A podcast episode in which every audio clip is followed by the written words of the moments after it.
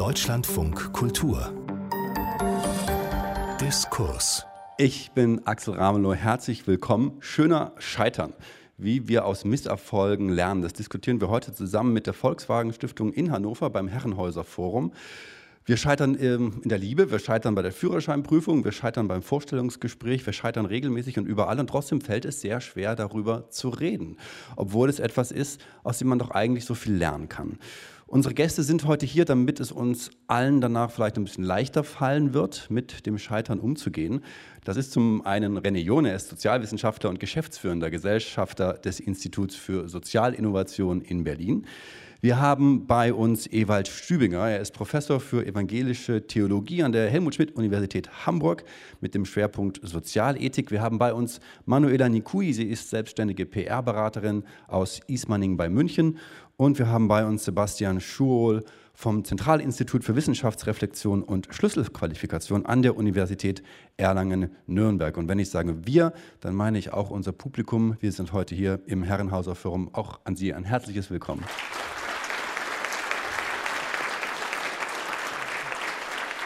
Und natürlich, wenn wir über das Scheitern reden, wollen wir natürlich Geschichten vom Scheitern. Äh, deswegen, ähm, wer meldet sich zuerst freiwillig? Das ist ja ähm, sehr leicht gesagt und dann muss man es trotzdem erzählen. Sie lachen alle, das ist schon mal gut, aber vielleicht fange ich einfach bei Ihnen an, Herr Schuhl. Das ist ein bisschen schwierig, wenn man darüber nachdenkt. Ich habe auch tatsächlich im Vorfeld darüber nachgedacht. Klar, das ist eine erwartbare Frage. Wenn sich das Bewusstsein sperrt, man scheitert nicht. Ich weiß von mir selbst, dass ich ganz oft gescheitert bin aber wenn ich jetzt konkret suche nach irgendwelchen Sachen, das scheint irgendwie so ein psychologisches Moment da zu sein, dass das Ganze umgeschrieben wird in Erfolg oder so. Also ich musste richtig graben, um etwas zu finden. Und das Offensichtlichste bei mir ist einfach im Lebenslauf ist halt, ähm, ich glaube, wo ich Scheitern arg erlebt habe, war nach, im Verlaufe der Promotion. Ich wurde gefördert und nach dieser Förderzeit ähm, war ich noch nicht fertig mit der, mit der, mit der Promotionsarbeit und saß irgendwann mal irgendwie auf der Straße. Ich musste finanziert werden, musste mich bewerben und so weiter. Ich habe mich extrem oft beworben. Es hat alles nicht wirklich gut funktioniert. Und ähm, ja, da stellt man sich arg in, ja, in Frage, ob dieser Entwurf, wo man hin möchte, ich habe Philosophie studiert, ob das der richtige war. Ich glaube, das ist eins von den, ja, schon mit meiner Biografie ziemlich verbundenen Scheiternsmomenten, die mhm. ich dann doch erreichen konnte. Aber es ist schwer, das zu definieren, offensichtlich. Ne? Schwer, sich dann mit dieser Geschichte selbst irgendwie vertraut zu machen und damit umzugehen. Ähm, Frau Nikui, Sie haben es ein bisschen anders gemacht. Ähm, Sie sind PR-Beraterin und wenn man auf Ihre Webseite geht, da steht relativ prominent, ich bin einmal gescheitert. Was ist da genau passiert? Also ich habe mich vor, ich glaube, acht, neun Jahren war das in der Zwischenzeit mit einer äh, Partnerin selbstständig gemacht, bin bei ihr in die Agentur eingestiegen und ähm, habe mich Hals über Kopf in dieses Abenteuer gestürzt, also ohne irgendwie mordsmäßigen Fahrplan zu machen. Ich war in meiner festen Anstellung damals nicht mehr so hundertprozentig glücklich. Dann kam eben meine ehemalige Partnerin auf mich zu und hat gesagt, Mensch, hör mal, wollen wir nicht was zusammen machen? Und ich hatte das immer schon im Hinterkopf, mich mal selbstständig zu machen, war zu der Zeit irgendwie so auch schon 46, 47 so die Richtung und dachte mir, wenn nicht jetzt, wann dann? Also machst du das. Hals über Kopf rein in das Abenteuer. Ähm, dann hat sich aber herausgestellt, dass wir doch unterschiedliche Vorstellungen hatten von diesem ganzen Abenteuer. Und wir haben uns dann so ziemlich auseinander entwickelt, bis es halt dann so weit gegangen ist, dass ich die Reißleine gezogen habe, weil es für mich halt einfach nicht mehr ging. Und äh, wir haben uns dann so ziemlich unschön auseinander gestritten, um das mal so zu sagen, bis wir es dann doch mal so kurz vor der Gerichtsverhandlung hatten. Und dann haben wir gesagt, okay, haben wir uns doch irgendwie geeinigt. Und dann war dieses Thema erste Selbstständigkeit erledigt. Und ähm, es war nicht schön, also von der Erfahrung her, es hat mich viel gekostet, viel Kraft, viel Nerven. Ich habe Gott sei Dank eine super Unterstützung zu Hause in Form meines Göttergatten, der mich da so das eine oder andere Mal auch aufgefangen hat. Aber auf der anderen Seite, ich habe eine Zeit gebraucht, musste auch darüber sprechen, also das hat mir auch geholfen, das zu tun um das halt richtig zu verdauen, um das umzusetzen, um auch selber zu erkennen, dass ich da durchaus auch meinen Anteil dran hatte und dass es nicht nur an meiner Partnerin gelegen ist. Ja, jetzt bin ich wieder selbstständig und ja, genieße das Leben. Herr Stübinger, ähm, auf Ihrer Webseite, wenn wir jetzt uns anschauen, ähm, die Helmut-Schmidt-Universität Hamburg, da steht jetzt nichts von einem offensichtlichen Scheitern. Haben Sie trotzdem eine Geschichte? Auch bei mir geht es um akademischen Laufbahn, Promotionsphase. Und zwar äh, hatte ich von damals dem entsprechenden Professor da die Möglichkeit bekommen, bei ihm zu promovieren. Also er hatte mich sogar angefragt. Und das war für mich eben eine gute Möglichkeit, eventuell dann später auch in einer Art Lehrtätigkeit dabei zu sein.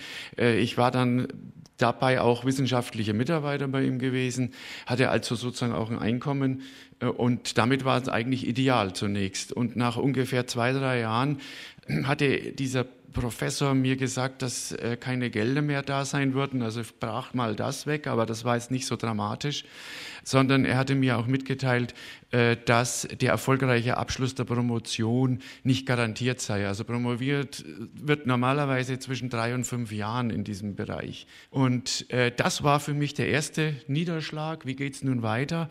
Also soll ich das Ganze aufgeben?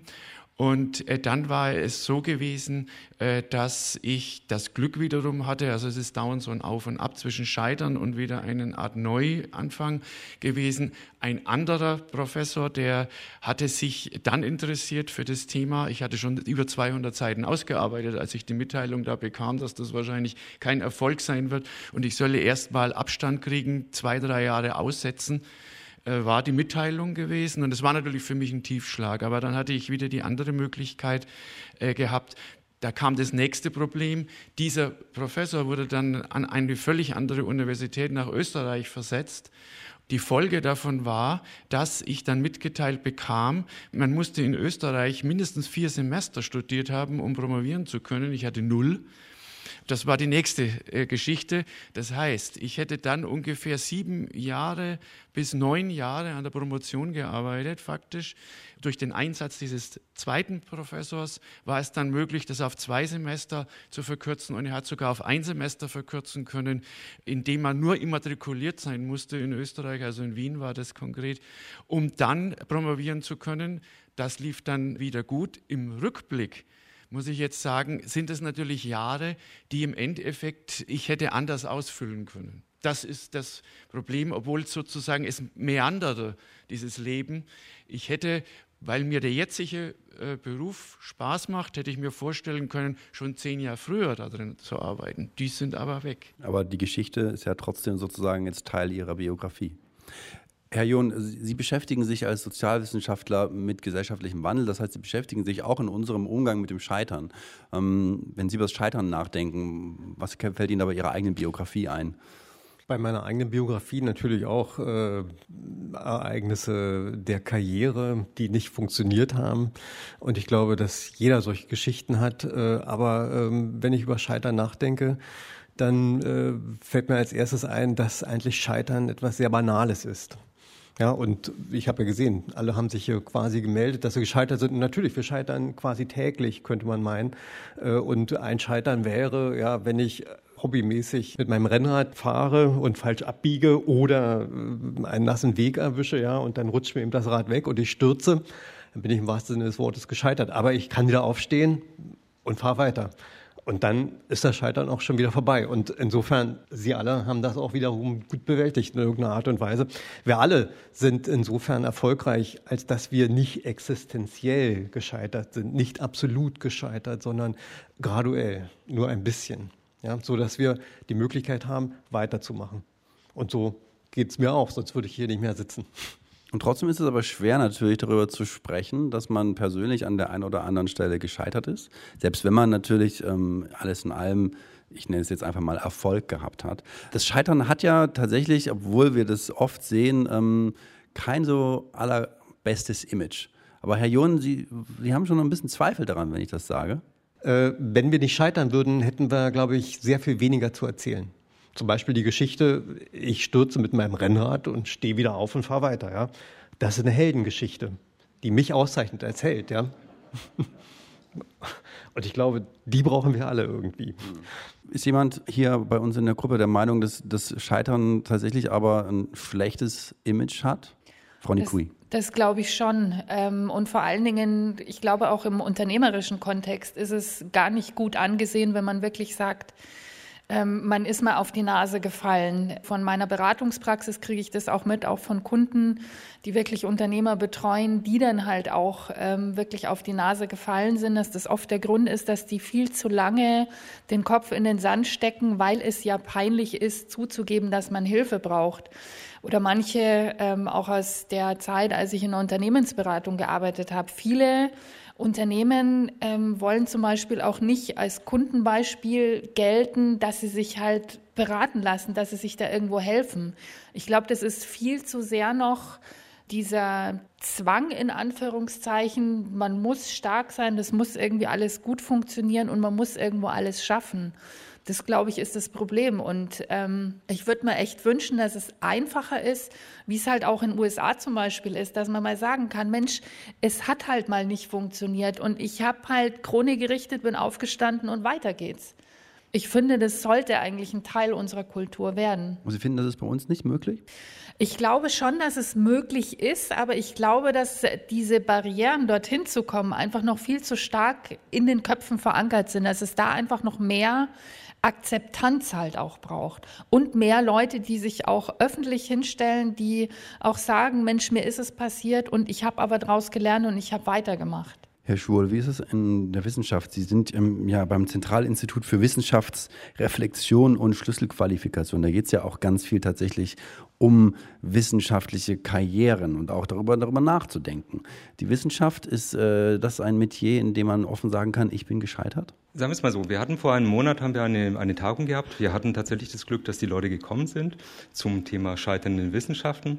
Und alle waren sehr glücklich darüber. Es war eine interdisziplinäre Veranstaltung, dass dieses Thema tatsächlich jetzt angefasst wird. In der Wissenschaft jetzt, weil es so ähnlich wie in der Wirtschaft, im Unternehmertum eben ist, ist ein Tabuthema. Gleichzeitig ist es ganz interessant, wenn man so sieht, ja, ist es wirklich ein Tabuthema, weil letztendlich jeder Wissenschaftler weiß aus der eigenen Biografie, wie schwer es ist, was alles nicht funktioniert, was funktioniert. Und vor allem, wenn man sie vor Augen hält, dass ein großer Teil der Wissenschaften, nämlich die Naturwissenschaften, als Grundmethode das Experiment hat, welches notwendigerweise scheitern können muss. Also sprich letztendlich fast jeder Naturwissenschaftler ist ja schon mal gescheitert, muss es können. Also das ist komisch, dass man nicht darüber spricht. Wir haben so ein bisschen die These entwickelt, dass es ähm, untereinander weiß man schon ums Scheitern. Es ist fast eine Selbstverständlichkeit nach außen hin. Die Nichtwissenschaftler, die wissen es nicht so ganz. Wir hatten vor zwei Jahren haben wir eine kleine, ganz andere äh, Untersuchung und da, da ging es darum, dass wir Hauptschüler oder jetzt heißt es Mittelschüler an die Uni bringen und ein bisschen halt eben Austausch ermöglichen. Und davor hatten wir sie gebeten, sie sollen die Wissenschaftler zeichnen. So. Und diese Wissenschaftler, es waren alles super, super Männer, super Frauen. Alle hatten eine Brille auf, alle waren super diszipliniert, alle hatten Bücher und so weiter und so fort. Ziel war letztendlich dass eine Art von Normalisierung, dass sie auch sehen, dass ganz Wissenschaftler ganz normal halt irgendwie sind. Sie waren sehr erstaunt darüber. Und ich glaube, das Gleiche ist eben auch, greift auch hier auf der Scheiternsebene, dass man halt eben Wissenschaftler einfach idealisiert. Also von außen her ist so die Sprungschicht. Also es gibt halt einen Teil der wird gar nicht gesehen oder will gar nicht groß gesehen werden. Ich weiß gar nicht, was der Mechanismus dahinter ist, aber ähm, ich glaube, es ist was anderes, wie Öffentlichkeit Wissenschaft und Forschung sieht oder wie Forscher untereinander sich im Hinblick auf Scheitern betrachten. Mhm. Da geht es vielleicht um Eindrücke, die man hat, wo, wo, auch immer die herkommen, wie ein Wissenschaftler zu sein hat oder eine Wissenschaftlerin eine ja. Idee davon. Wahrscheinlich, bestimmt, ja. Herr Stümminger, Sie haben jetzt die ganze Zeit schon so ein bisschen genickt. Ähm, Sie sind ja nicht nur Wissenschaftler an und für sich, ähm, Sie sind ja auch als Sozialethiker damit befasst, sich anzuschauen, wie Gesellschaften funktionieren. Wenn wir hier zum Beispiel dieses Beispiel von Herrn Schuhl nehmen, ja, sozusagen diese Vorstellung davon, was ein Idealtypus des Wissenschaftlers oder der Wissenschaftlerin zu sein hat, geht es dann beim Scheitern vor allem um Erwartungsmanagement? Das kann man auf jeden Fall so sagen. Also sozusagen zunächst einmal die gesellschaftlichen Erwartungen, beruflichen Erwartungen an einen, aber natürlich auch die individuellen Erwartungen, die man hat. Und die stehen ja immer in Relation äh, zu dem, sozusagen, was man leistet oder auch nicht leistet. Und ich denke, das Problem eben tritt dann auf, wenn die Kluft äh, zwischen diesen beiden äh, zu groß ist. Mir ist das so deutlich geworden. Vor meiner jetzigen Stelle war ich in der Hochschulseelsorge zum Beispiel gewesen, und zwar äh, mit Soldaten. Und da haben wir Seminare gemacht. Und äh, da ist mir ein Dilemma deutlich geworden. Das Oberthema war gewesen, wie gehe ich mit schwierigen Situationen um als Vorgesetzter gegenüber sozusagen untergebenen Soldaten. Und äh, da äh, ist folgendes Dilemma aufgetreten, dass die sagten, wenn man sozusagen eine eigene Schwäche in Anführungsstrichen preisgibt, gegenüber dem Vorgesetzten zum Beispiel, dann wirkt sich das negativ aus auf sozusagen äh, die Beurteilung von Seiten des Vorgesetzten unter dem äh, Stichwort, dass man nicht in der Lage sei, Dinge auch äh, wegzustecken, in Anführungsstrichen. Also man, man sei nicht resilient, jetzt modern gesprochen, äh, genug, wenn man damit nicht zurechtkommt. Und da ist es mir so bewusst geworden. Und ich denke, das knüpft dann nochmal an, was Sie gesagt haben in Bezug auf Wissenschaftler. Jetzt ist die Frage, ob es da, was wir gerade beschrieben haben, ein Umdenken gibt. Von die Sie haben gerade schon die USA äh, genannt, dass es da ja auch so, also zumindest durch die äh, oft genannten sogenannten Fuck-Up-Nights ja schon um, eine Auseinandersetzung damit gibt. Also Fuck-Up-Nights heißt im Endeffekt, hier habe ich es total versaut, ich gehe raus und spreche darüber. Herr John, wenn wir uns diese, dieses um, Gebilde der Fuck-Up-Night anschauen, ja, also da kommen sozusagen viele Leute und stellen sich auf eine Bühne und erzählen, dass sie hier und da gescheitert sind. Ähm, ist das ein Zeichen für einen neuen Umgang? Auf allen Ebenen wird darüber gesprochen, dass in den USA Scheitern viel besser möglich ist und dass äh, Amerika ein Modell sein müsste für uns äh, doch eher verkniffene Deutsche, die mit dem Scheitern nicht richtig umgehen können. Da gibt es seit einigen Jahren ja schon so Versuche, eine neue Kultur des Scheitern zu etablieren, äh, in der Wirtschaft, in der Wissenschaft auch. Ja, äh, nicht umsonst haben wir jetzt eben dieses Thema ja hier. Und ich glaube, dass das eine Bewältigungsstrategie ist, äh, dass man nicht nur im Privaten über die Geschichten erzählt, wo man mal gescheitert ist und trotzdem weitergemacht hat, also letztlich eine Erfolgsgeschichte erzählt. Und so ist es eben auch mit diesen Fuck-Up-Nights. Da erzählt jemand von seinem Scheitern vor einem Publikum, das zuhört. Und in dem Augenblick ist er schon nicht mehr gescheitert, sondern hat Erfolg. Und dann ist die Frage eigentlich, was ist eigentlich Scheitern und was ist Erfolg? Und da greife ich gerne auf einen Kollegen Matthias Jung zurück, äh, der das äh, noch vor unseren Bemühungen äh, schon mal sich darüber Gedanken gemacht hat, dass Scheitern eigentlich das Zusammenbrechen von Handlungsoptionen ist. Ja, also die verschwinden.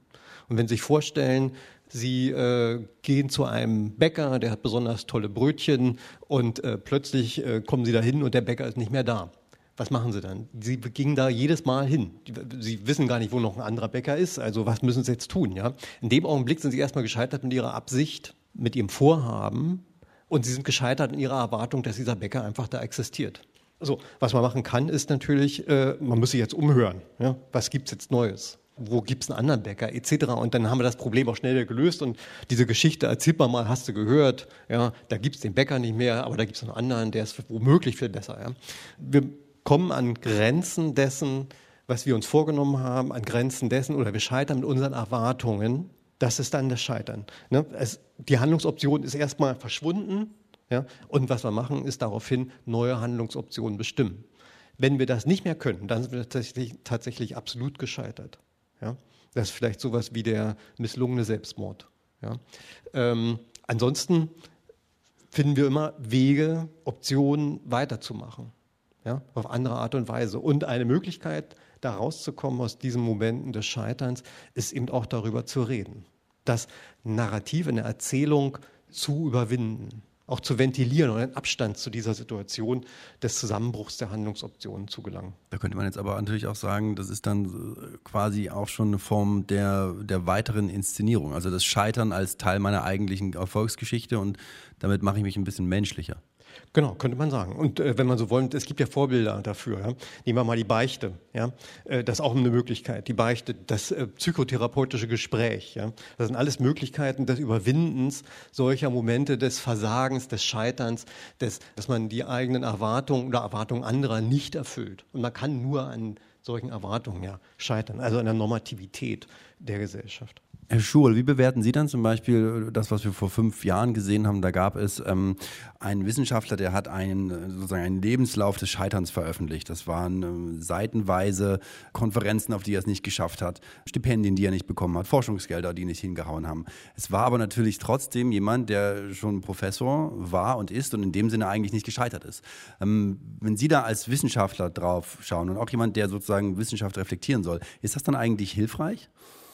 Ich glaube, hilfreich ist es in jedem Fall. Also so wie Sie gesagt hatten, zu dem Moment, als es veröffentlicht wurde, diese sogenannte CV of Failure, war es schon Professor. Also er war ja schon, er war schon erfolgreich. Also in diese Biografie des Scheiterns kommen alle Bewerbungen, die gefloppt sind, die nicht funktioniert haben und so weiter vor. Aber jetzt, zu diesem Zeitpunkt, war er ja schon drüber hinaus. Also da war es kein Coming Out, so wie Sie geschrieben haben. Dieser Erläuterungsmoment ist nicht dabei gewesen. Und natürlich war das sehr gut für die Wissenschaft, einfach weil es der Erste war, der tatsächlich darüber gesprochen hat, der die Tür geöffnet hat, dass es nach außen bewusst wird, wie viele Bewerbungen man schreibt, wie viele Anträge man schreibt für, für Forschungsprojekte. Dass es überhaupt nicht so ist, dass, ähm, dass man eine, eine gute Idee hat, ein Forschungsprojekt schreibt und ein Förderer sich sucht und es klappt. Das klappt sehr oft nicht. Und es liegt sehr oft auch nicht an der Idee. Und daher zur Normalisierung, dass man darüber spricht, dass, dass es normale wird, auf jeden Fall, ja. Frau Nikui, Sie haben ja ähm, auf Ihrer Webseite äh, als PR-Beraterin, wie schon erwähnt, sehr eindrücklich geschrieben, dass Sie gescheitert sind. Ich möchte einmal zitieren. Ähm, das mit der Partnerin hatten Sie erzählt. Sie schreiben dann, nach drei Jahren ging ich. Die Zeit danach war schwer. Ich habe gezweifelt, gehadert, geheult, getobt. Jetzt müssen Sie darüber lachen. Auf den Punkt gebracht. Auf den Punkt gebracht. Aber wir haben ja gerade schon darüber gesprochen, erzählen hilft. In dem Fall schätze ich mal, schreiben hat auch geholfen. Wir haben aber gerade auch über Vorbilder gesprochen. Hatten Sie eine Art Vorbild oder haben Sie gewusst, was Sie damit auslösen könnten, wenn das jemand anderes liest? Ein Vorbild, dass das auf meiner Webseite steht, in dem Sinn hatte ich nicht. Ich habe, äh, glaube ich, ein oder zwei Jahre danach ein Seminar praktisch gemacht, also wie man eine Website gut schreibt, wie man das gut, gut aufstellt und so weiter. Und da war eben ein Thema so diese persönliche Geschichte und dass die durchaus Ecken und Kanten haben darf, dass man auch keinen Schiss davor haben soll, auf Deutsch gesagt, das wirklich zu veröffentlichen. Und da dachte ich mir, stimmt ja, ich muss mich ja nicht dafür schämen, dass ich auf die Nase gefallen bin.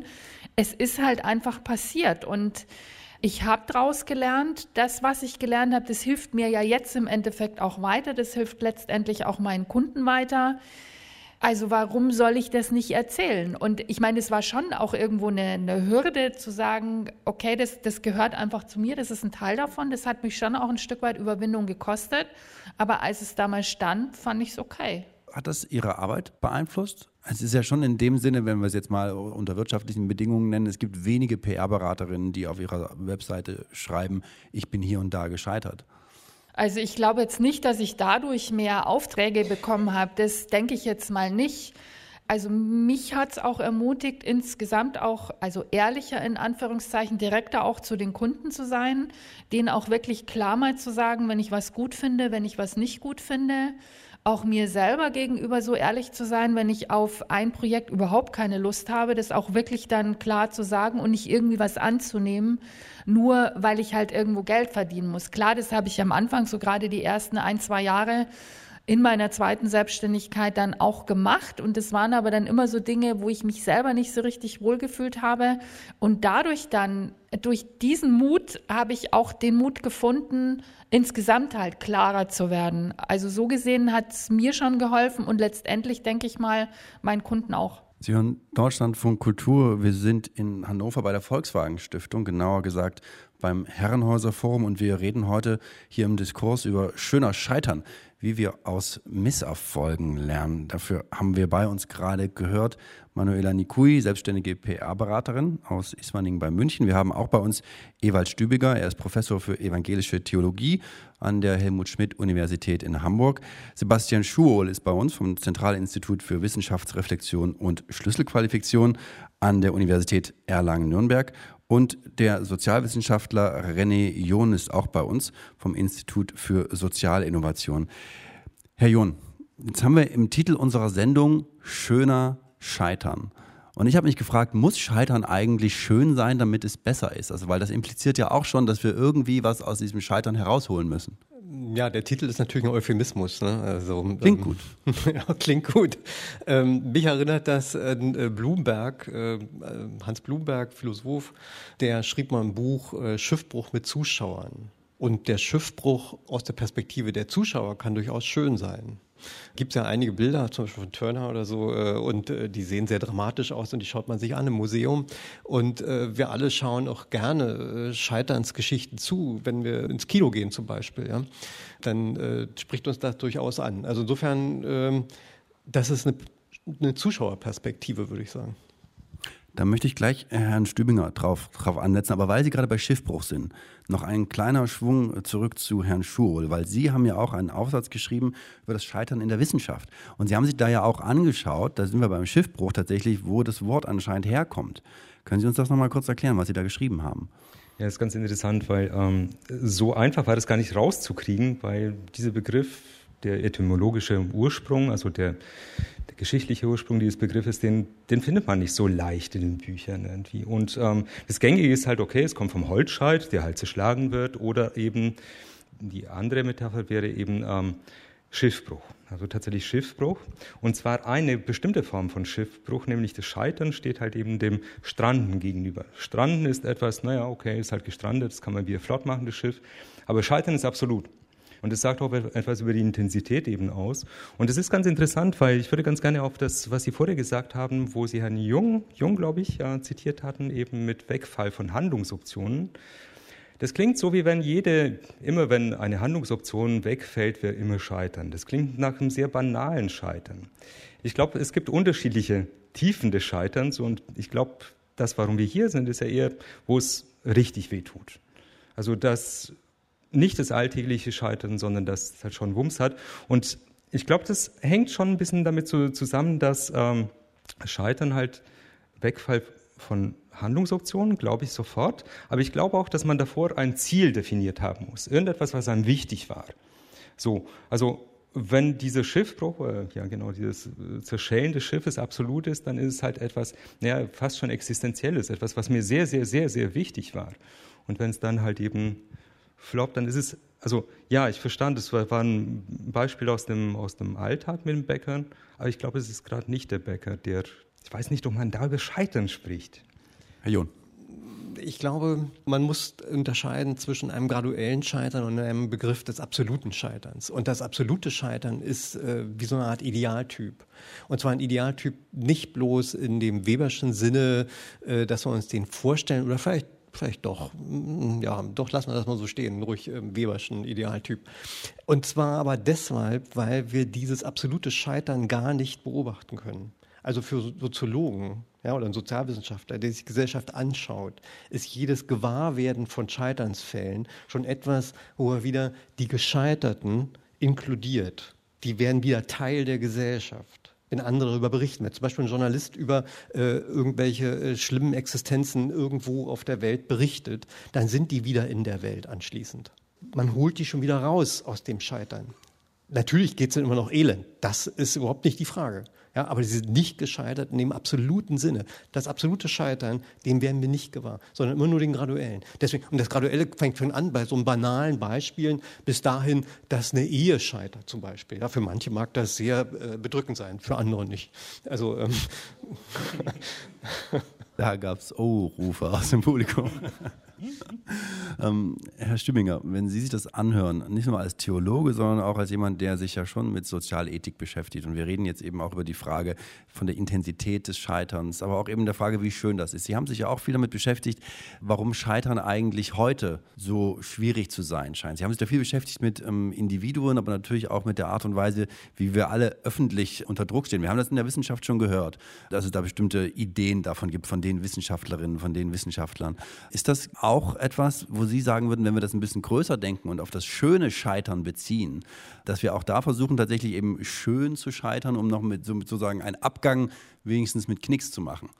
Ich denke, das ist eine, das ist eine Frage äh, des Umgangs mit Niederschlägen, sage ich jetzt mal ganz allgemein. Es gibt ja mehrere Möglichkeiten. Einiges wurde ja angesprochen. Ich denke, wenn Sie in dieser Möglichkeit stecken, äh, dass äh, dieses Scheitern sozusagen sie zu einer Schockstarre führt, dann können sie nicht darüber reden. Das wäre dieses absolute Scheitern. Schockerlebnisse wären so ein typisches Beispiel. Sie können erst, wenn sie einen gewissen Abstand, also eine gewisse Reflexionsmöglichkeit über dieses Scheitern haben, äh, dann darüber auch wirklich reden. Und dann kann es immer noch unterschiedliche Intensitäten haben. Also jetzt rein äh, psychologisch gesprochen können Sie nie äh, bestimmte Dinge überwinden oder damit fertig werden. Das nimmt Sie dauernd in Anspruch. Das ist natürlich auch schwierig, schon allein aus psychologischer Sicht. Und äh, was jetzt sozusagen die Ethik da betrifft, da wäre ein ganz wichtiger Punkt, zumindest äh, für die meisten Ethiker, aber so würde ich es auch sehen, dass man zwischen Ereignissen, die man erlebt hat, und der eigenen Person trennt. Das ist aber schon ein langer Reflexionsprozess. Das bedeutet, dass man sozusagen nicht äh, die eigene Würde dann dadurch in Frage stellt also nicht auch in Frage gestellt bekommt natürlich, aber auch nicht selbst die eigene Achtung vor sich selbst verliert. Aber ich denke, das ist etwas, äh, wo man eine tiefe Basis in sich selbst irgendwo braucht. Das könnte zu einer Art Religion führen, muss nicht, aber könnte sein. Frau Nikui, haben Sie jemals die Achtung vor sich selbst verloren? Die Achtung vor mir selber nicht. Also ich habe schon an mir und meiner Qualifikation gezweifelt, klar, weil also das war schon, das hat meinem Selbstbewusstsein einen anständigen Knacks versetzt. Also das muss ich ganz ehrlich sagen. Und das hat auch eine Zeit gebraucht, da wirklich drüber zu kommen. Aber ich bin da durch. Also ich meine, klar, man, ich glaube schon, dass man so seine Zeit braucht. Der eine schafft es irgendwo schneller, der andere braucht halt da ein bisschen länger dazu ähm, so wie Sie das auch sagen, ist es schon auch ein Punkt, da wirklich zu schaffen, sich die Situation dann auch irgendwo objektiv mal anzugucken und dann auch festzustellen, okay, das ist jetzt nicht meine Person, das sind die Fakten, das ist gut gelaufen, das ist schlecht gelaufen, da habe ich auch meinen Anteil dran, das kann ich das nächste Mal anders machen, aber dass ich selber mich da komplett in Frage gestellt habe, nee, ich glaube, das wäre zu viel gesagt. Was passiert eigentlich, wenn man ähm, das Scheitern versucht wegzudrücken, ähm, umzudeuten? Das wird ja ganz oft zum Beispiel, ähm, Herr Schur, Sie haben das in Ihrem Aufsatz einmal beschrieben, da ging es vor allem um ähm, die klassischen Themen in der Politik. Da ging es zum Beispiel oft um ne, Wahlniederlagen, wenn die dann versucht werden umzudeuten.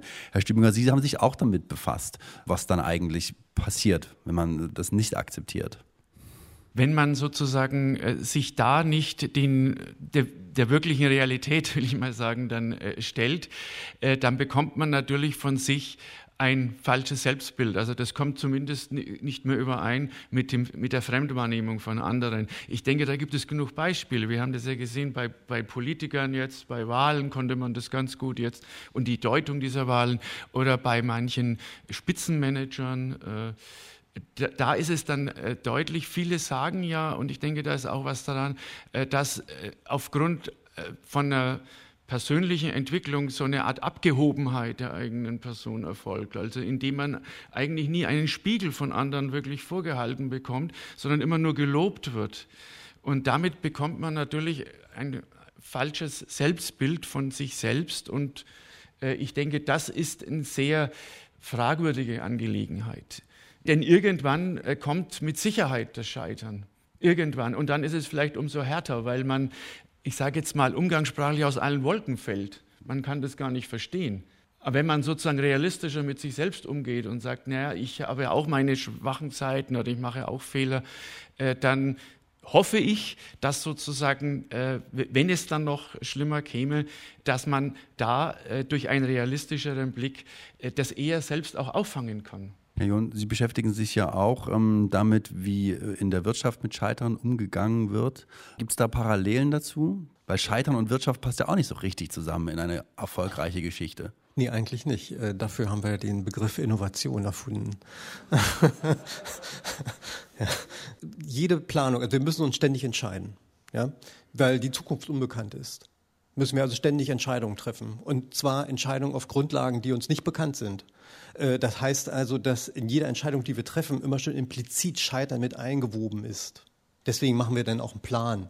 Ja, wir, die Entscheidung wird runtergebrochen in kleine Schritte, damit wir das auch wirklich erreichen. Ja, aber trotzdem äh, kommen wir da nie ganz an, was wir wollen. Und in der Wirtschaft ist das nicht anders. Äh, bei allen großen äh, Dingen, die man dann so vorhat. Und äh, aus meiner Sicht äh, gibt es ja in zwei Möglichkeiten. Einerseits die Wirtschaftsorganisation, ja, die äh, wird geplant und dann nennt sich das Reform. Und wenn es nach außen hin geht, mit dem irgend, äh, also eben die Umwelt zu gestalten, äh, mit seinen Produkten zu überziehen, dann ist das eine Innovation und der Begriff der Innovation ist schon so weit gediehen, dass es eben auch äh, sozusagen Aufmerksamkeitsphrase ist, die quasi den Erfolg erzwingen will. Ja, weil jedes neue Produkt ist dann inzwischen schon eine Innovation, unbesehen, was das eigentlich ist. Insofern, ja, hier ist Erfolg, äh, also Wirtschaft ist auf Erfolg gebucht, so wie die ganze Gesellschaft auf Erfolg gebucht ist. Andererseits besteht gerade vielleicht die Aufgabe eines klugen Managements darin, immer die Möglichkeit des Scheiterns latent zu halten, ja, immer im Blick zu behalten, es muss nicht funktionieren und dann nach den Anzeichen äh, des Misserfolgs Ausschau zu halten, um diesen, diese Anzeichen des Misserfolgs als Chancen zu bedeuten, umzudeuten und die Anzeichen zu nutzen, um auf Alternativen zu kommen, die man vielleicht vorher gar nicht für möglich hielt. Und ich glaube, vielen geht es von uns so, auch bei ganz banalen Dingen, ja, dass wir Dinge tun, die wir nicht für möglich hielten, weil die, die wir immer für möglich hielten, plötzlich nicht mehr funktionieren. Herr Schul, in der Wissenschaft ist es ein bisschen anders als in der Wirtschaft, weil da die finanziellen Mittel oft nicht dieselben sind. Da geht es aber natürlich auch ganz oft darum, Sie haben das ja eingangs schon beschrieben, mit Scheitern umzugehen. Was ist da Ihr Eindruck? Ist da ein, ein, ein, ehrlicher Umgang, ist der überhaupt möglich bei einem, bei einem Metier, wo es ja tatsächlich auch wirklich darum oft geht, durch Drittmittelanträge oder durch Konferenzen relevant zu bleiben und ähm, bleiben wir mal beim Schiffbruch eben nicht unterzugehen? Wie schwer ist es, ehrlich zu bleiben, ist die, ist die Frage. Okay, ja. Ähm, wahrscheinlich ziemlich schwer, weil ähnlich wie in der Wirtschaft muss man halt eben erfolgreich sein. Also das stimmt schon. Also im Lebenslauf werden halt eben die Flops nicht aufgeführt, ist so. Und das ist bei uns nicht anders. Und was mir aufgefallen ist, also das ist, es macht vielleicht auch Sinn, ein bisschen zu unterscheiden zwischen unterschiedlichen Arten von, von Scheitern, auch hier, weil Sie gerade einen Bereich der Innovation angesprochen haben, den gibt es genauso in der Wissenschaft. Nicht? Also Wissenschaft als solches will ja neues Wissen schaffen. Also damit immer, wenn man im neuen Bereich ist, ist man innovativ. Man betritt was Neues, Neuland. So, und ähm, wenn man diesen Bereich betritt, dann ist es immer so, dass man naja, hm, hier kann man zwar auch scheitern, aber man scheitert ganz anders, wie wenn man im Sinne von, ich habe eine Methode, wie ich da und dahin komme und die beherrsche ich auch und wenn ich sie nicht beherrsche, dann mache ich einen Fehler und dann scheitere ich. Also hier gibt es zwei unterschiedliche Formen des Scheiterns. Einmal dieses aufgrund eines Fehlers, ich hätte es besser, besser wissen können und einmal in diesem innovativen Bereich, wo ich es nicht besser weiß, weil es Neuland ist. Ich muss eine Methode entwickeln. Ob sie funktioniert, wissen wir zu diesem Zeitpunkt noch gar nicht. Diesen Unterschied gibt es auf jeden Fall und ich glaube, also hm, sagen wir es mal so, über Fehler in der Wissenschaft wird viel berichtet und die Sensationspresse reißt sich auch darum. Manchmal kommen Plagiate auf und so weiter. Der andere Bereich, der, der ist, glaube ich, in der Öffentlichkeit nicht so, so ganz, ganz bewusst. Also den, den, den kennt man nicht so ganz gut. Eben dieses, dieses Scheitern aufgrund von Irrtümern. Wenn Experimente halt eben nicht funktionieren man versucht etwas ganz Neues, was, wo man null, keine Erfahrung davor hatte und das versucht und die, man betritt immer Neuland und über diesen Bereich, glaube ich, ähm, ja, weiß man in der Öffentlichkeit nicht so sehr viel. In der untereinander, die Wissenschaftler kennen das. Das ist ein verhältnismäßig banales Scheitern. Ja, das ist, ja, das Normale, ja. Muss man auch nicht verstecken. Das ist deswegen, ich komme zurück zu, ob man es versteckt oder nicht versteckt. Das ist so banal, dass man es gar nicht versteckt. Mhm. Ja. Frau Nikui, Sie haben Ihr Scheitern nicht versteckt, aber würden Sie sagen, Ihr Scheitern ist auf einem Irrtum basierend, nämlich dass diese Zusammenarbeit nicht funktioniert hat? Oder haben Sie da auch Fehler gemacht? Oder ist es höchstwahrscheinlich beides? Da habe ich mit Sicherheit auch Fehler gemacht. Also vollkommen klar. Ich weiß auch, wenn, wenn ich heute jetzt nochmal eine Partnerschaft eingehen würde, eine Unternehmenspartnerschaft, würde ich das auch ganz anders angehen. Und ähm, ich glaube, einer der Hauptfehler war halt einfach, dass ich auch von meiner Seite her jetzt nicht hundertprozentig klar meine Erwartungen an diese Zusammenarbeit ähm, definiert habe. Also dass die halt einfach nicht klar auf dem Tisch gelegen sind. Und das muss ich mir zuschreiben, das war mein Fehler. Und das wird mir jetzt ein zweites Mal äh, mit Sicherheit nicht mehr passieren. Jetzt bin ich halt gescheiter, jetzt, jetzt ist meine Partnerin wahrscheinlich auch gescheiter. ähm. Aber ich meine, ja, daraus gelernt, würde ich sagen. Ich glaube, es ist halt, Entschuldigung, wenn ich, wenn ich da nochmal unterbreche, ich glaube, das ist halt wirklich wichtig, sich auch zu trauen, wenn man irgendwie was angeht. Welche Erwartungen hat man? Ich meine, da rede ich jetzt nicht davon, äh, einen Führerschein zu schaffen oder sowas. Also ich meine, da bin ich beim ersten Mal übrigens auch durchgefallen. Ähm Aber das ist, das, das ist für mich jetzt nichts, wo ich sage, das ja ist existenziell oder sowas, um, um Gottes Willen.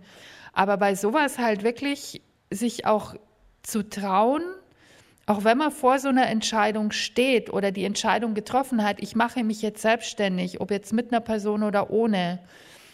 Und ich merke so auf dem Weg dorthin, dass es vielleicht doch nicht das Richtige ist, sich da auch zu trauen, irgendwie zurückzuziehen. Weil ich hatte immer so einen kleinen Mann im Hinterkopf, der gesagt hat, äh, es ist vielleicht doch nicht so gut. Und den habe ich aber still gemacht. Ähm, und der, der ist da nicht durchgekommen, weil ich mich dann, das wäre dann auch für mich zu dem Zeitpunkt so eine Art persönliches Versagen gewesen. Und ähm, irgendwas zu aufzugeben, bevor ich es probiert habe, gab es für mich zu dem Zeitpunkt halt nicht.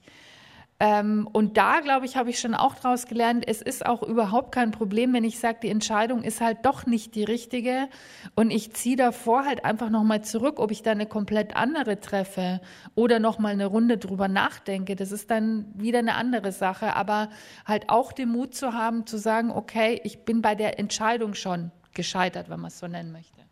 Herr Stübiger, ähm, aus sozialethischer Sicht gibt es Schlüssel, um besser zu scheitern? Gibt es drei, vier Punkte, die ich beachten könnte, um zu sagen, so falle ich galant auf die Nase?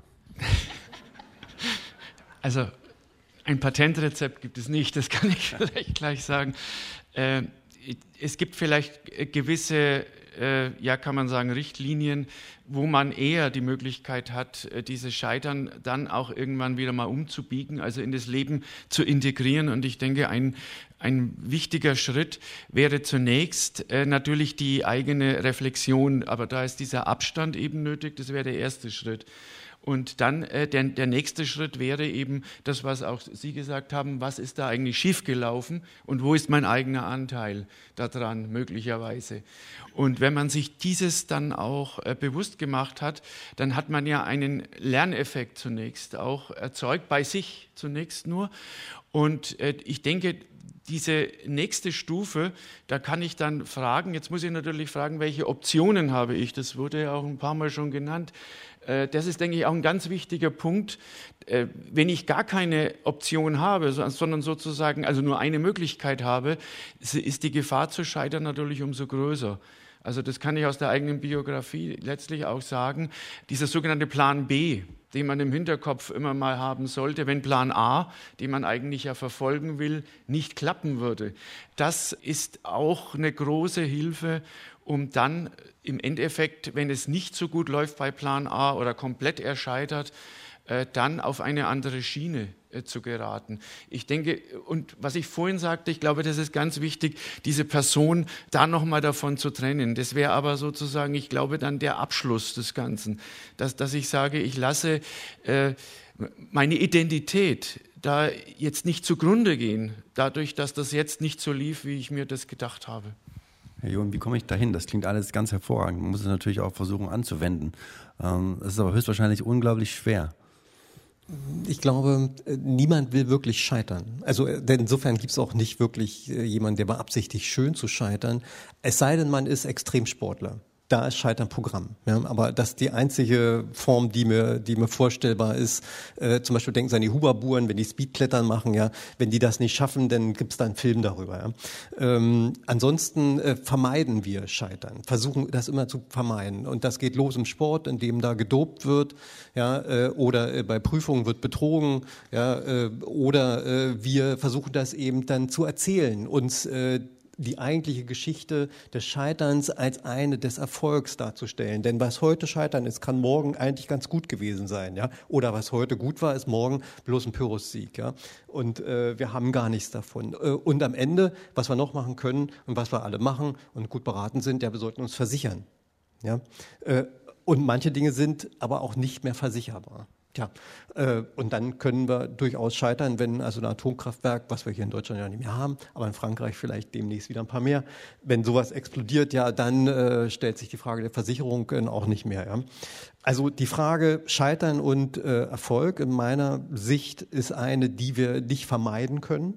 Ja, sondern mit der wir einen Umgang finden müssen, weil wir immer das, was wir vorhaben, weil wir uns selbst immer mit diesem Schema beobachten und doch natürlich andere und wir wiederum von anderen entsprechend beurteilt werden, ob wir gescheitert sind oder erfolgreich sind, ja, äh, und dann unsere Biografien entsprechend aufbewertet werden und so weiter. Äh, ich glaube, was ein guter Umgang wäre, ist einer, dass wir das Verhältnis von Scheitern und Erfolg insgesamt abkühlen. Und das darüber reden ist eine Möglichkeit der Abkühlung, der Normalisierung, ja, um den Stachel zu ziehen. Wir haben aber jetzt tatsächlich die ganze Zeit natürlich ähm, über Scheitern im weitesten Sinne im beruflichen Sinne gesprochen. Sie haben vorhin schon, schon die Ehen angesprochen und die Frage, ähm, das kann man ja so oder so sehen, ähm, aber berufliches Scheitern ist das eine Sache. Privates Scheitern ist doch nochmal ein ganz anderes Level, um darüber offen umgehen zu können, oder? Würde jemand da sofort die Hand heben und sagen, das ist Quatsch? Wer redet gerne über das private Scheitern? Da gibt es keine Fuck-Up-Nights dazu. Nee, aber den Freundeskreis, oder? Also wenn man die hat. Oder die Freundinnen, die man erzählen kann vom Mann, wie unmöglich der ist, oder andersrum von den Frauen, wie unmöglich die sind, oder vom Freund oder Lebenspartner oder wie auch immer. Ich denke, da gibt es, also meiner Meinung nach besteht, äh, bestehen private Gespräche äh, vielleicht zur Hälfte aus solchen äh, misslichen Lagen. Ja. Ich glaube schon, dass man das nie, hat. oder? Hm? Angenehm sind sie nie. Im Sinne von, ich kann jetzt wie bei einer, wie bei einer Fuck-Up-Night hingehen und dann stelle ich mich hin und ich kann eben erzählen, ich bin gescheitert und bin aber dadurch eigentlich sehr viel größer geworden. Auf dem privaten Level funktioniert das nicht, aber ich überzeuge Sie nicht mit meiner Theorie. Nee, eigentlich nicht. Also, ich weiß nicht, mit wem Sie reden, aber äh, wenn man sich mal so unterhält und trifft, äh, Freundeskreis, äh, und äh, jemand spricht sich sozusagen das von der Seele, ja, oder man noch besser, man spricht natürlich über Leute, die nie anwesend sind, ja, und über deren Verhältnisse, äh, wo man natürlich immer sich selbst ja mitmeint in einer gewissen Weise, das hilft. Also ich glaube, wer keine Freunde hat, also kennen wir ja schon, ja, Freude schon der Götterfunken, ja. Äh, also wer Freunde hat, der ist äh, quasi schon auf dem Weg zum Erfolg, weil er es dann bewältigen kann, ja. Auch gerade die privaten Geschichten. Oder eben, ja, Psychotherapie, Beichte, Beichte ist nicht mehr so populär, aber ähm, das hilft und Freunde sowieso. Also das würde ich so sehen. Herr Stübinger. Also ich kann dem an dem Punkt auch gut zustimmen, wenn es sozusagen sehr gute Freunde dann sind wo man auch sehr ernst, ernste Gespräche führen kann. Äh, was ich auch erlebt habe in einem größeren Rahmen, etwas fernstehende, dass man sagt, wenn man das Thema anspricht, ist es ein Stimmungskiller. Ja, und damit ist das Thema eigentlich schon wieder erledigt. Und ich, denke jetzt aus, aus einer noch einmal wissenschaftlicheren Sicht, äh, glaube ich, hängt das damit zusammen, dieses Problem, was Sie angesprochen haben, äh, mit dem Stichwort der Individualisierung. Äh, das heißt, wir haben sehr viele mehr Freiheiten und Wahlmöglichkeiten äh, durch die Individualisierung, also auch dadurch, dass bestimmte vorgegebene Normen, Verhaltensmuster sich relativiert haben die letzten Jahrzehnte, kann man sagen, vor allem jetzt seit ja, Mitte des 20. Jahrhunderts sehr stark. Der Wertewandel ist ja so ein Thema. Und dadurch haben wir aber auch sehr viel mehr den Zwang zur Entscheidung. Also wir müssen sehr viel mehr entscheiden. Vor, vorher war vieles mehr vorgegeben. Die Lebenswege, auch im Privaten, die Partnerschaften, wer passt mit wem zusammen. Das ist alles offen. Und auch äh, natürlich äh, durch gesellschaftliche Veränderungen, also Berufstätigkeit der Frau und so weiter, hat das, und die Ansprüche zum Beispiel an eine Partnerschaft haben sich geändert. Stichwort Stadtversorgungsgemeinschaft Liebe das sind alles so Dinge, die mit hineinspielen. Und ich glaube, die führen dazu, dass das sehr viel brüchiger im Leben auch privat wird oder geworden ist. Und natürlich mit dem entsprechenden Scheitern. Hat das auch damit zu tun, dass wir heute sehr viel einfacher in, an allen Ecken und Enden das vermeintlich perfekte Leben sehen? Also niemand ähm, postet auf Instagram Fotos, wie er oder sie am Heulen ist sondern eigentlich nur Fotos, bei denen man lacht und in der schönsten Situation der Welt überhaupt ist. Ja, also äh, ich denke, man sucht nach dem Strohhalm, wenn ich das so mal sagen will, der einen weiterhin rettet. Und das sind ja die Möglichkeiten exorbitant gegenüber früher, gegenüber von vor 80, 90 Jahren äh, gewachsen. Aber eben äh, die, die Schatten, die andere Seite ist natürlich auch, äh, dass das Risiko sich erhöht, dass da falscher Schein sozusagen vor äh, gespielt wird. Beides äh, hängt mit dem natürlich auch zusammen. Und ich denke, dadurch, dass das zu einer emotionalen zum Beispiel jetzt Partnerschaft äh, geworden ist, zu einer Liebesangelegenheit. Äh, also man weiß ja aus der Forschung, man erwartet in der Partnerschaft eine Rückzugsmöglichkeit emotionale, mentaler Art, eine Art Rückhalt, die man dann hat, um, wenn man das sozusagen aus dem öffentlichen Leben wieder ins Private tritt. Und diese Reduktion der Erwartungshaltung ist natürlich eine deutliche Zunahme der Anspruchshaltung. Also, also früher war es eben so, dass die, die Frau jetzt in dem Fall, muss ich wirklich sagen, da, der Mann war primär zunächst der Versorger gewesen. Das fällt ja alles jetzt weg. Also praktisch dadurch nicht nur wandeln sich die Erwartungen, sondern sie sind, da sie sich auf einen Punkt markieren, also emotionaler Rückhalt, Liebe, äh, haben sie sich natürlich auch, äh, diese Erwartung hat sich auch phänomenal gesteigert mit diesem Risiko des Scheiterns. Herr Schur. Ich finde es sehr interessant, weil ähm, so im Rahmen der Recherche kam so zum Thema Scheitern kam raus, dass äh, im Bereich des Existenzialismus, des französischen Existenzialismus, ist so, dass Scheitern ein sehr positiver Begriff ist. Und es ist ganz interessant, warum. Das hat was mit damit zu tun, wie Sie gerade erzählt haben. Und zwar, es geht eben beim Existenzialismus, ist die Grundthese eben, Existenz ist vor der Essenz. Es klingt so geschwollen, was damit gemeint ist. Es gibt kein Wertesystem, an dem man sich orientieren kann. Man ist da und selbst muss man sich entscheiden. Also sprich, letztendlich, ich muss einen Lebensentwurf machen. Und hier sind wir in der pluralistischen Gesellschaft, hier sind wir in der Moderne. Und das bedeutet, beim Existenzialismus, bei Camus, bei dem Mythos des Sisyphus geht's ist Scheitern notwendigerweise. Man scheitert immer an seinem Lebensentwurf. Und das ganz Interessante ist, das Buch endet mit, wir müssen uns Sisyphus als einen glücklichen Menschen vorstellen. Sisyphus ist der, der immer einen Stein hochrollt im Berg und dann ist er oben, dann rollt er wieder runter. Und das ist doch absurd. Warum sollen wir uns das äh, so vorstellen? Der Grund dahinter liegt eben, naja, dieses Scheitern ist, also dieses Bild ist eine Metapher für den Lebensentwurf. Wenn ich daran scheitere, dann ist das Information für mich rückwirkend, dass ich überhaupt einen Lebensentwurf gemacht habe, dass ich aktiv war, dass ich ein freier Mensch war, dass ich nicht etwas ausgeführt habe, was ein Wertesystem, eine Religion oder was auch immer, was ich reingeboren bin, gemacht hat, wo ich nur ausgeführt habe, sondern ich bin der Urheber meines Lebens, auch wenn ich gescheitert bin. Aber jetzt weiß ich es erst recht. Das heißt, Frau Nikui, in diesem Sinne, wenn ich Sie richtig verstehe, Herr Schul, nur freie Menschen können scheitern. Herzlichen Glückwunsch. Danke. Aber so muss man es im Endeffekt sehen. Im Endeffekt ja. Und ähm, ich sehe das ja auch im Endeffekt so. Ich meine, es war meine Entscheidung, mich auf diese Partnerschaft einzulassen. Es war meine Entscheidung, da wieder rauszugehen. Und es war auch meine Entscheidung, ähm, daraus zu lernen und praktisch wieder weiterzumachen. Definitiv, ja. Manuela Nikui, selbstständige PR-Beraterin aus der Nähe von München hier bei uns im Deutschlandfunk Kultur. Wir haben diskutiert über das schöne Scheitern, wie wir aus Misserfolgen lernen. Wir haben das zusammen gemacht auch mit dem Sozialwissenschaftler René John. Ewald Stübinger von der Helmut Schmidt Universität Hamburg war bei uns und Sebastian Schuhl vom Zentralinstitut für Wissenschaftsreflexion und Schlüsselqualifikation an der Universität Erlangen-Nürnberg. An dieser Stelle auch nochmal vielen Dank an die Volkswagen Stiftung und das Herrenhauser Forum und vielen Dank auch an unser Publikum heute Abend hier im Schloss Herrenhausen. Vielen Dank.